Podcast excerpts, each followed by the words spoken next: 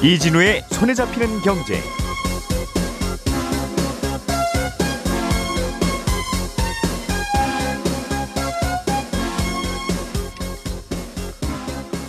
안녕하십니까, 이진우입니다. 요소수 대란이 생각보다 파장이 커질 것 같습니다. 요소수가 없으면 대략 우리나라에서 이백만 대가량의 화물차가 운행을 못하게 되는데, 그럴 경우에 유통망이 마비되고 유통망이 마비되면 생필품 사는 게 어려워지기 때문입니다. 그래서 정부가 산업용 요소수를 차량용으로 쓰는 방안을 검토하겠다는 방안을 내놓고 있는데, 실제로 가능한 건지 저희가 취재한 내용을 바탕으로 오늘은 이 얘기 좀 자세하게 해보겠고요. 서울시가 지은 지 십오 년이 넘는 아파트를 리모델링할 때 임대주택을 짓지 않고 도로나 공원 같은 기반시설만 갖춰도 주거 전용 면적을 종전보다 더 늘릴 수 있도록 하는 방안을 발표했습니다. 이렇게 해서 서울의 주택 공급을 조금 더 늘려보겠다는 건데, 효과가 얼마나 있을지 이것도 좀 따져보겠습니다. 지금은 한 금융그룹 안에 생명보험사 한 곳, 손해보험사 한 곳만 둘 수 있는데, 앞으로는 이 규제를 완화하는 쪽으로 정부가 방향을 잡고 있습니다. 이 규제가 완화되면 보험회사는 펫보험, 해외보험 등을 판매하는 별도 법인을 세울 수 있게 되는데요. 소비자들에게는 어떤 영향이 있을지 이 내용도 살펴보겠습니다. 십일월 사일 목요일 손에 잡히는 경제, 광고 잠깐 듣고 바로 시작하겠습니다. 우리가 알던 사실, 그 너머를 날카롭게 들여다봅니다. 평일 아침 일곱 시 오 분 김종배의 시선집중.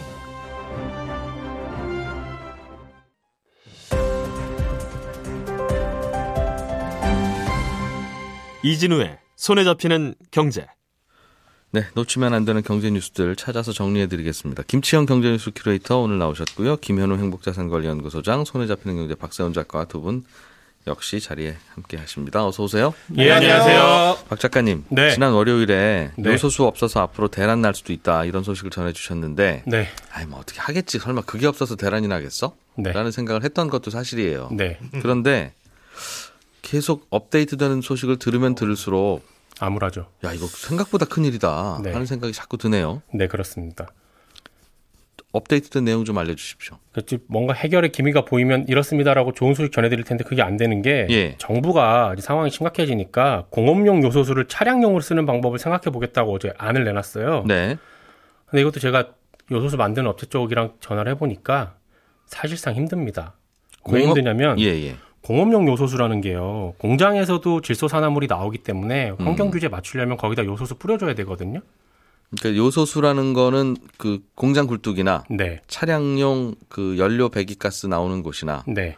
어디든 위에서 칙칙 뿌려주는 요소수가 있어야 이제 오염물질이 덜 나오니까. 그렇습니다. 거기에... 공장들도 환경 규제에 맞춰야 되니까 뿌리고 있어서 공업용 음... 요소수를 항상 확보를 해두고 있긴 합니다. 예. 근데 이게 왜 안 되냐면요, 차량용 요소수는 불순물이 거의 없는 아주 깨끗한 요소로 만들거든요. 음. 왜냐하면 차량용 저감장치 안에 필터가 설치되어 있는데 네. 요소에 불순물이 많으면 이 필터에 오염물질들이 묻게 되고요. 음. 그러면 그 필터가 망가집니다. 예. 필터 망가진다라는 건 저감장치 망가진다는 얘기고, 그래서 차량용 요소수는 불순물을 제거한 고순도의 요소로 만드는데, 공업용으로 쓰는 요소수는요, 불순물 제거를 거의 안 한 요소로 만듭니다. 음. 그러니까 공업용 요소수를 차에다가 사용하게 되면 차량용 저감장치가 망가지게 되는 겁니다. 차량용 저감장치 망가지면 고치는 데 한 천만 원 이상 듭니다. 음, 또 트럭 그래서... 운전하시는 분들은 트럭으로 생계를 이어가시는데 예. 망가지게 되면 들어가는 돈이 더 크게 되는 거죠. 음, 불순한 산업용, 그 불순하다는 게 아니라 불순물이 들어있는 산업용, 공업용 요소수를 넣었을 때 네. 필터가 얼마나 견뎌주느냐, 네. 이게 관건이네요. 견뎌주느냐가 아니라 아예 사실상 넣는 순간 망가진다. 아, 아예 그냥 한 삼십 분 돌리면 네, 그냥 막힌다? 필터가 망가집니다. 음... 공장용, 공장들 같은 경우에는 불순물 네. 많이 들어가는 거 쓰더라도 예. 필터를 사실상 거의 매일매일 청소를 해줄 수가 있거든요. 음... 근데 차량용은 차 안에 박혀있기 때문에 그걸 매일 꺼내서 필터를 닦아줄 수가 없잖아요. 아, 매일 그걸 한다 하더라도 공업사에 가서 몇 시간씩 더 해야, 해야 되니까 이건 말이 안 되는 거다. 말이 안 되는 겁니다. 음... 그러면, 그러면 다른 방법은 없습니까? 아, 일단 가장 빠르고 확실한 방법은 중국이 수출 다시 늘리는 건데, 그게 안 돼서 이 모양이 됐는데 그렇습니까? 그게 다시 되라는 건 당장 뭐... 안 됩니다, 이거. 예. 중국도 무슨 정치적인 이유가 있어서 안 하는 게 아니라 자기네 나라에서 쓸 게 부족하니까 수출 줄이는 거거든요. 예. 그리고 정부는 러시아에서 수입할 때 통관 절차를 없애서 수입 빨리 늘리겠다는 방안도 내놨는데 음... 이것도 제가 확인해 보니까 시월에 발주 넣었는데 그게 한 일월 달에 온다고 합니다. 예. 그러니까 이것도 좀 멀어 보이고요. 혹시 네. 요소를 수입해다가 산업용도 만들고 차량용도 만드는 거라면 네. 산업용 만들 때는 대충 만든다는 거니까 네. 그 산업용 만드는 요소를 잠깐 가져다가 차량용 만들 때 쓸 때 굉장히 정제를 잘하면 네. 그건 안 됩니까? 이게 요소를 수입해서 가지고 온 다음에 비료용, 공업용, 차량용으로 만드는 게 아니라요. 예. 처음부터 그렇게 만들어진 걸 가지고 오는 겁니다. 음. 중국에서 처음에 만들 때 암모니아에서 추출할 때 추출해서 코팅을 씌우면 비료용이 되고요. 예. 굉장히 깨끗하게 불순물을 제거하면 차량용이 되는 거고요. 음. 그냥 그대로 나오면 공장용이 되는 거예요. 그런데 셋 다 지금 못 온다? 네. 음. 그러면 일단은 요소수를 좀 안 넣어도 차는 달릴 수 있도록 그게 네. 이제 환경 규제 때문에 그렇다는 거니까. 그렇죠. 요소수 안 넣으면 그러니까 삐삐삐삐 하다가 차가 멈춘다는 거니 네. 그 삐삐삐 하는 그 친구를 네. 야, 이거 오늘 요즘 장난 아니다. 네. 잠깐만요. 좀 까다롭게 하지 말고 잠깐 있어봐. 이렇게 네. 해서 좀 빼놓으면 네. 그 뭔가 센서를 뺀다든가 네. 그 자른다든가 네. 소프트웨어를 좀 바꾼다든가 네. 해서 잠깐만 요소수 없어도 달리는 차로 쓰면 안 됩니까? 아, 요거 취재하느라고 굉장히 어려웠는데 왜냐하면 예. 물어보는 곳마다 답이 다 달라요. 어떤 곳은 된다라고 하고요. 음. 어떤 데는 안 된다고 합니다. 예. 근데 된다고 하는 쪽은 뭐냐면 실제로 이게 불법인데 음. 불법이더라도 요소수를 안 넣고 달리는 사람들이 있긴 있어요. 네. 그렇다는 얘기는 가능은 하다라는 거거든요. 예. 근데 안 된다라고 하는 쪽은 뭐냐면 이게 이런 식으로 조작을 하다가 이천십팔 년에 한번 크게 대대적으로 적발이 된 적이 있었어요. 네. 독일 차량들이. 예. 그래서 그 이후에 이 에스씨알이라는 저감 장치를 독일에 있는 한 업체가 독점 공급을 하는데 음. 이 업체가 이천십팔 년 그 사건 이후로 대대적으로 업데이트를 하고 소프트웨어를 개발을 하는 바람에 예. 그 이후에 나온 최신 저감 장치들은 쉽게 소프트웨어 변경을 못합니다. 그리고 이걸 끊어버리게 되면 음. 메인 장치랑 연동이 되어 있기 때문에 차량 네. 운행이 안 되게끔 돼 있어요. 어허. 정리하면 예. 예전에 나와 있는 구식 저감 장치들 같은 경우에는 센서 죽이는 게 가능은 합니다. 그러나 최근에 나와 있는 최신 에스씨알은 거의 불가능합니다. 음. 근데 이게 된다고 해도 문제가 되는 건 뭐냐면요. 아까 서두에도 말씀하셨지만 에스씨, 아, 요소수 필요한 게 한 이백만 대 되거든요. 트럭만. 네. 근데 요소수라는 게 청소 차량에도 들어가고요. 네. 건설 장비에도 들어가고요. 여러 예. 군데 많이 쓰입니다. 예. 이 센서를 죽이려면 다들, 이백만 대만 해도 다들 카센터 가야 되는데 다들 가야 됩니다. 카센터 가면 다 해줄 수 있는 것도 아니 되는 카센터만 있을 거고. 그렇습니다. 그러려면 한참 기다려야 되죠. 갑자기 그거 생각나네요. 택시 미터기 업데이트할 때 예, 예. 업데이트 해주는 곳이 한정되어 있는데 그쪽 근처에 줄 엄청나게 쓰고 교통 마비되는데요. 음. 트럭이나 이렇게 경유 차량들이 그런 걸 한다면 아. 그것도 뭐 현실적으로 물리적으로 불가능하네요. 그러네요. 그거 다 되기 기다리는 거나 중국에서 좀 제발 생산 좀 늘리든가 해서 네. 수출 다시 하기를 기대하는 거랑 비슷한 시간 걸릴 것 같습니다. 그래서 예. 어제 환경부 쪽에도 확인을 해봤는데 요거 센서 죽이는 게 가능하려면 환경부에서 고시를 좀 바꿔줘야 되거든요. 네. 근데 일단 환경부는 그럴 생각은 지금 없습니다. 음. 왜 없냐면 일 번 겨울에 미세먼지 특히 더 많은데 네. 만약에 이걸 풀어줬을 때 이백만 대가 지소산화물 그대로 내뿜게 되면 음. 환경오염에 치명적이다라는 게 일 번이고 이 번 조금 전에 우리가 얘기했듯이 그 오랜 시간을 기다리는 동안에 요소수가 다시 넘어오게 되면 네.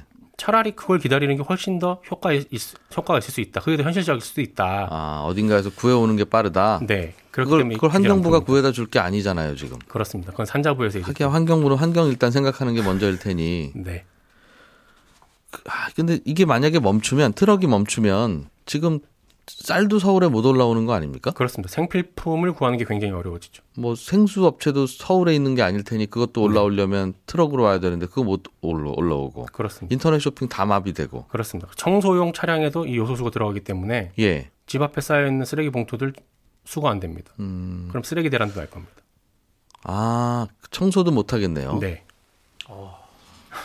생각 코로나보다 큰일일 것 같은데요, 이게? 생각보다 판이 지금 굉장히 큽니다. 안전에 문제, 소방차나 이런 것들도 그렇죠. 못 움직일 테니.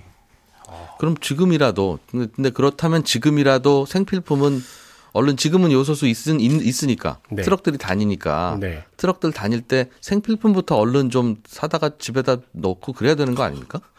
그거 거의 아니 아니 제가 이러니까 여러분 사재기 합시다가 네, 아니라 네, 네. 네 현실적으로는 그렇죠. 아니 합시다가 아니라 예. 지금이라도 트럭이 다닐 때 갖다 놔야 네. 트럭이 멈추고 나면 아이 그래도 우리 지난주에 갖다 놓은 쌀이 있으니까 그건 괜찮지. 네. 다들 트럭이 없는 상황에서 사재기를 시작하면 더 마비되는 거 아니겠어요? 네.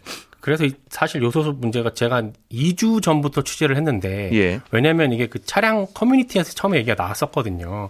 그때만 하더라도 그냥 요소수 없으면 경유차가 못 다니겠네 정도였는데 음. 이게 파장이 점점 커지니까 경유차 안, 사는, 안 타는 사람들에게도 파장이 커지고 그러면 이게 국가적으로 문제가 될 수 있는 거라 음. 이 문제는 좀 굉장히 심각합니다. 알겠습니다. 좀 계속 취재해서 무슨 좋은 소식 있으면 알려주세요. 네. 좋은 소식 있습니다. 말씀만 방법을 좀 찾아봅시다. 좀. 네. 김현우 소장님, 네. 서울시가 리, 아파트 리모델링을 할 때 네, 네. 용적률 완화 기준을 내놨다는 소식이 있어요. 네. 이게 무슨 얘기입니까? 일단 리모델링이라는 것부터 알아보자면요. 노후화를 억제하거나 기능을 향상시키기 위해서 대수선 혹은 증축하는 행위다 이렇게 법에 나와 있는데요. 대수선이라고 하면 기둥이나 내력벽 정도를 건드리는 아주 큰 공사. 라고 보시면 됩니다. 그러니까 쉽게 말해서 완전히 다 허물고 무너뜨리고 다시 짓는 건 아니지만 네. 주요 구조까지 좀 건드리는 그리고 세대가 늘어나는 큰 공사다. 이게 리모델링이라고 보시면 되는데 이게 팔, 구십 년대에 아파트들이 대량 공급됐잖아요. 음. 그 공급된 아파트들이 이제 노후화되면서 이걸 어떻게 다시 지어야 될 필요는 있는데 이런 거 저런 거 생각했을 때 전부 허물고는 못 지으니까 재개발이나 재건축보단 고쳐서 쓰자 음. 이런 것에 방점을 둔 제도다라고 보시면 될 것 같고요. 재건축 같은 경우에는 아파트가 삼십 년이 지나야 일단은 네. 심사 대상이 되고 거기에 이제 안전진단도 하는데 안전진단 기준이 뭐 보수가 필요해가지고 당장 사용을 제한해야 될지 말아야 할지 이걸 결정해야 된다라는 정도로 심각한 수준이면 이제 재건축이 되는데 네. 리모델링 같은 경우는 지은 지 십오 년만 돼도 됩니다. 음. 그리고 안전진단도 문제가 없는 최상의 상태, 에이 등급만 아니면 어, 가능하다. 예. 하지만 그렇다고 해서 이게 비용이 싸지는 않습니다. 오히려 고도의 건축 기술이 들어가기 때문에 음. 재건축비에서 한 팔, 구십 퍼센트 정도 비용이 들어가는 걸로 알려져 있고요. 그래서 업계에서는 기왕 이럴 거, 이 정도 비용 드릴 거면 그냥 무너뜨리고 다시 짓는 게 낫다. 그렇죠. 그 뼈대만 살리는 게 오히려 더 어렵다. 맞습니다.는 이야기도 있기는 해요. 네네. 예. 뭐 장단점이 있는데 예. 그런데 이 리모델링도 여러 가지가 있습니다. 그러니까 리모델링하면 우리가 안에 내부 구조만 좀 바꾸는 정도라고 잠깐 생각하실 수가 있는데 그게 아니라 세대수를 늘릴 수 있는 방법이 양옆으로 앞뒤로 뚱뚱하게 만드는 수평 증축이라는 게 있고 예. 위에다가 층수를 최대 삼 층까지 올릴 수 있는 수직 증축이라는 게 있고 음. 아예 별동을 하나 더 만드는 별동 증축이라는 세 가지 방식이 있어요. 네. 근데 세대수 증가는 십오 퍼센트까지만 가능합니다. 음. 기존에 백 세대가 있으면 새로 지었을 때 백십오 세대까지만 이렇게 가능한데 예. 어, 십오 층 정도 아파트를 아예 허물고 재건축했을 때도 평균적으로 늘어난 세대수가 십삼 퍼센트 정도니까 음. 이거는 크게 별 차이 없다. 예. 이렇게 보시면 됩니다. 아, 요거를 이제 이천십칠 년 십일월에 이제 서울시에서 기준을 마련을 했는데 이게 오 년마다 기, 그 기준을 재정비하게끔 되어 있어요. 그래서 음. 올해 이 아까 말씀드린 대로 리모델링에 대한 용적률 완화 기준을 이번에 바꿨다. 라고 보시면 됩니다. 용적률 완화를 시켜줬다는 뜻이에요? 완화를 해주는데 그 기준 자체가 없어요. 그러니까 저희 리모델링 할 테니까 용적률 완화해 주세요. 했을 때 뭐 어떻게 하면 완화해드리고 아니면 어떻게 하면은 안 되고 이런 기준 자체가 없고 그냥 음. 삼십 퍼센트에서 사십 퍼센트까지 완화해줄 수 있다라고만 되어 있어서 아 구체적인 기준을 예 구체적인 기준을 만든 겁니다. 신청만 하시면 다 완화해드리겠습니다일 수도 있고 예 아니면 뭘 그랬죠. 이것저것 해셔야 됩니다일 수도 있는데 네. 그 기준이 어떻게 바뀌었는지가 중요하겠는데 네 후자가 된 건데 여기 기준을 검토할 때는 이제 뭐 재건축처럼 임대주택을 공급해야 뭐 용적률을 몇 퍼센트 완화해주겠다 이걸 처음에 검토를 하다가 요건 이제 없어졌고요. 예. 결정적으로 나온 건 어 뭐 도로나 공원 같은 기반 시설을 만들거나 음. 아니면 공유 주차 공간이나 아니면 개방 놀이터 어 그리고 상업 시설 같은 걸 설치하면 그 내용에 따라서 적게는 십에서 많게는 뭐 삼십 퍼센트 포인트까지 늘려준다. 예. 이런 내용이 담겨 있습니다. 사실상 리모델링을 하면 뭐 주차장도 좀 늘리고 그렇죠. 놀이터 하나 만드는 거 어렵지 않고 네. 공원이야 뭐 그냥 대충 조성하면 공원이니까 네. 해주는 명분을 찾는 거네요. 네 그렇다고 보시면 돼요. 음. 기준만 조금 세워놨다라고 하는 거고 그래서 예. 그를 통해서 이제 공공성을 확보하겠다라는 게 중점적인 내용입니다. 결정적으로는 이게 지금 재건축이 아니라 리모델링이라서 네. 초과이익 환수제 대상은 아니죠. 그렇습니다. 그러니까 주민들이 아유 이러는 이 비용 들이느니 재건축합시다 하는 생각이 들더라도 네. 세금 계산기 두드려 보면 리모델링이 좀 나을 수는 있겠다라는 결론은 나올 텐데 맞습니다. 이 정도로 좀 완화까지 해주면 다들 리모델링 부지런히 할 거라는 생각인가요? 그런 기대가 있는데 이게 현실적으로 가능한지는 조금 고민이 필요해요. 지금 리모델링 기준을 충족하는 단지는 삼천구십육 개 단지. 예. 이 중에 세대수를 늘릴 수 있는 단지는 최대 팔백구십팔 개 단지가 해당이 됩니다. 음. 서울시 내에. 예. 그런데 문제는 이제 기술적인 문제들이 있죠. 세대수가 늘어나는 수직 증축 같은 경우에는 안전상 문제로 이게 좀 까다롭습니다. 그리고 음. 기둥 역할을 우리나라, 우리나라 아파트는 기둥이 대부분 없는 대신에 벽이 기둥 역할을 하잖아요. 예. 이 내력벽을 어느 정도까지 손댈 수 있느냐에 대한 기술적인 연구가 아직 안 끝나서 음. 이 부분에 대한 아, 뭐 구조를 바꾸는 것도 사실 제한적이고요.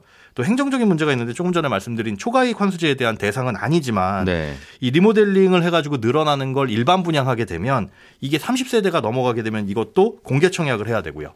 전매 제한에 걸리고 뭐 실거주 의무 같은 각종 규제가 똑같이 적용됩니다.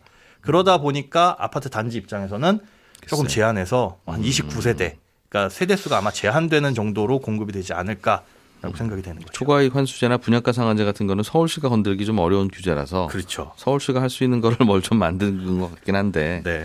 네, 그런 규제들 남아있으면 과연 이게 동력이 될지는 의문인 것 같다. 네. 말씀이군요. 김치형 큐레이터께서 네. 준비하신 거는 시간이 많지는 않은데 네. 어, 보험회사가 별도로 또 하나의 보험회사를 세울 수 있게 해준다.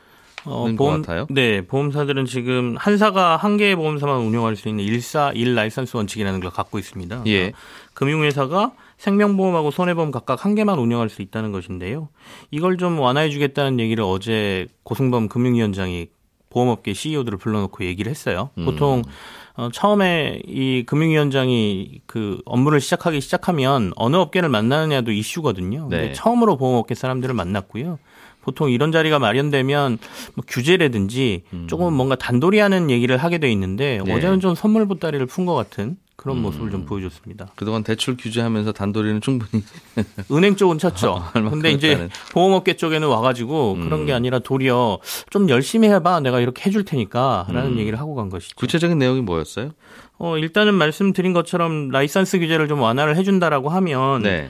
어, 일본 사례 같은 일이 나올 것 같은데요. 일본의 경우에는 뭐 니온생명이라는 곳이 타이주생명, 웰스라이프, 하나쿠생명이라는 생보사를 세 개나 가지고 있습니다. 예. 그러면서 타이주생명은 기업 임직원 대상하는 상품을 내놓고요.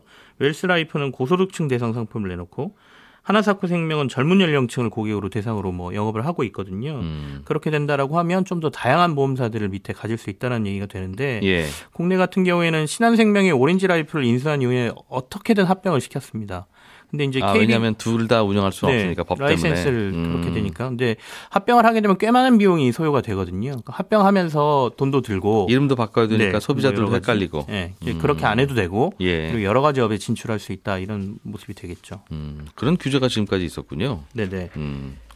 어, 소비자 예. 네. 실제적으로 이제 소비자 입장에서 본다라고 하면 아까 앞서 잠깐 뭐 언급이 나왔는데 다양한 소액 단기 전문 보험사들이 생길 가능성이 있습니다. 그리고 금융 당국도 이걸 좀 노리고 있는 것 같고요. 소액 단기 전문 보험이라고 하면 뭐 펫 보험, 여행 보험, 날씨 보험 이런 것들만 전문으로 하는 회사라고 보면 되거든요. 네. 얼마 전에 사실 금융 당국이 이런 소액 단기 보험 회사를 만들려면 이십억 원의 자본금만 있으면 설립할 수 있도록 보험업법 음. 시행령도 개정해 놓은 상태라 네. 이게 좀 활성화 될 것 같고요. 그리고 또 하나 좀 중요한 거는 보험사들이 의료 관련 데이터들을 꽤 많이 가지고 있어요. 아무래도 사고가 나거나 그런 병원하고 연계가 많이 되지 않습니까? 예. 근데 이 데이터를 좀 활용할 수 있는 방안도 고민을 해보겠다는 얘기를 어제 금융당국이 해서 음. 밑에 조인트 벤처를 세워서 스타트업도 세우고 음. 이와 관련된 플랫폼으로 데이터를 활용하는 것까지 음. 보험사들이 한번 열심히 나서봐라 이런 얘기까지 나왔다 이렇게 보시면 될 것 같습니다. 그렇군요.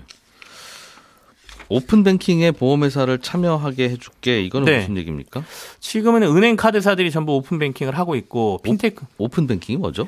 어, 한 금융사에서 예. 자기가 가입한 모든 금융상품의 계좌를 다 볼 수 있고요. 음. 거기서 자유롭게 이체도 할 수 있는 이런 거죠. 그래서 요즘 금융사들이 은행들이 오픈뱅킹 가입하세요 이런 이벤트 굉장히 많이 아, 하거든요. 앱 하나만 깔면 그게 무슨 은행 앱이든 관계없이 네. 내 계좌 다 보이는 거. 네, 그러니까 예. 고객들이 이탈을 안 하도록 만드는 거죠. 예. 보험사들도 여기 참여해라. 우리가 열어줄게라고 했거든요. 근데 음. 보험사들은 사실 조금 뜨뜻미지근합니다. 오픈뱅킹에는. 사실 보험회사 계좌를 자꾸 열어볼 이유라는 네. 건 없으니까. 가입하면 일 년에 뭐 한두 번이나 열어볼까 말까니까. 예. 그런데도 불구하고 야 들어와 열심히 한번 해봐라고 하니까 음. 뭔가 보험업권에 힘을 좀 실어주려고 하는 모습이 나타났다고 볼 수 있죠. 꼭, 꼭 본인들 그거 아니더라도 이것저것 이체 쉽게라도 해주면 네. 사람들이 좋아했을 텐데. 네. 그러게요. 약간의 수수료 문제도 있습니다. 보험사들도 이 수수료 부담을 좀 해야 되거든요. 예. 어, 그렇기 때문에 보험사들 입장에서는 딱히 그렇게 적극적으로 참여하지 않았던 게 오픈뱅킹이었다라고. 아, 그 망에 보시면. 들어가면 망 들어가는 수수료가 네. 오히려 보험사 고객들한테 좋은 것보다 더 수수료가 비싸다. 네, 네, 그렇습니다. 음, 부담되니까. 네. 알겠습니다. 당국이 좀 선물 보따리를 풀었네요 이번에는. 네, 여성시계타에 다 들으시고 나면 또 열한 시 오 분부터 손에 잡히는 경제가 또 한 번 방송됩니다. 손에 잡히는 경제 플러스에서 뵐게요. 이진우였습니다. 고맙습니다.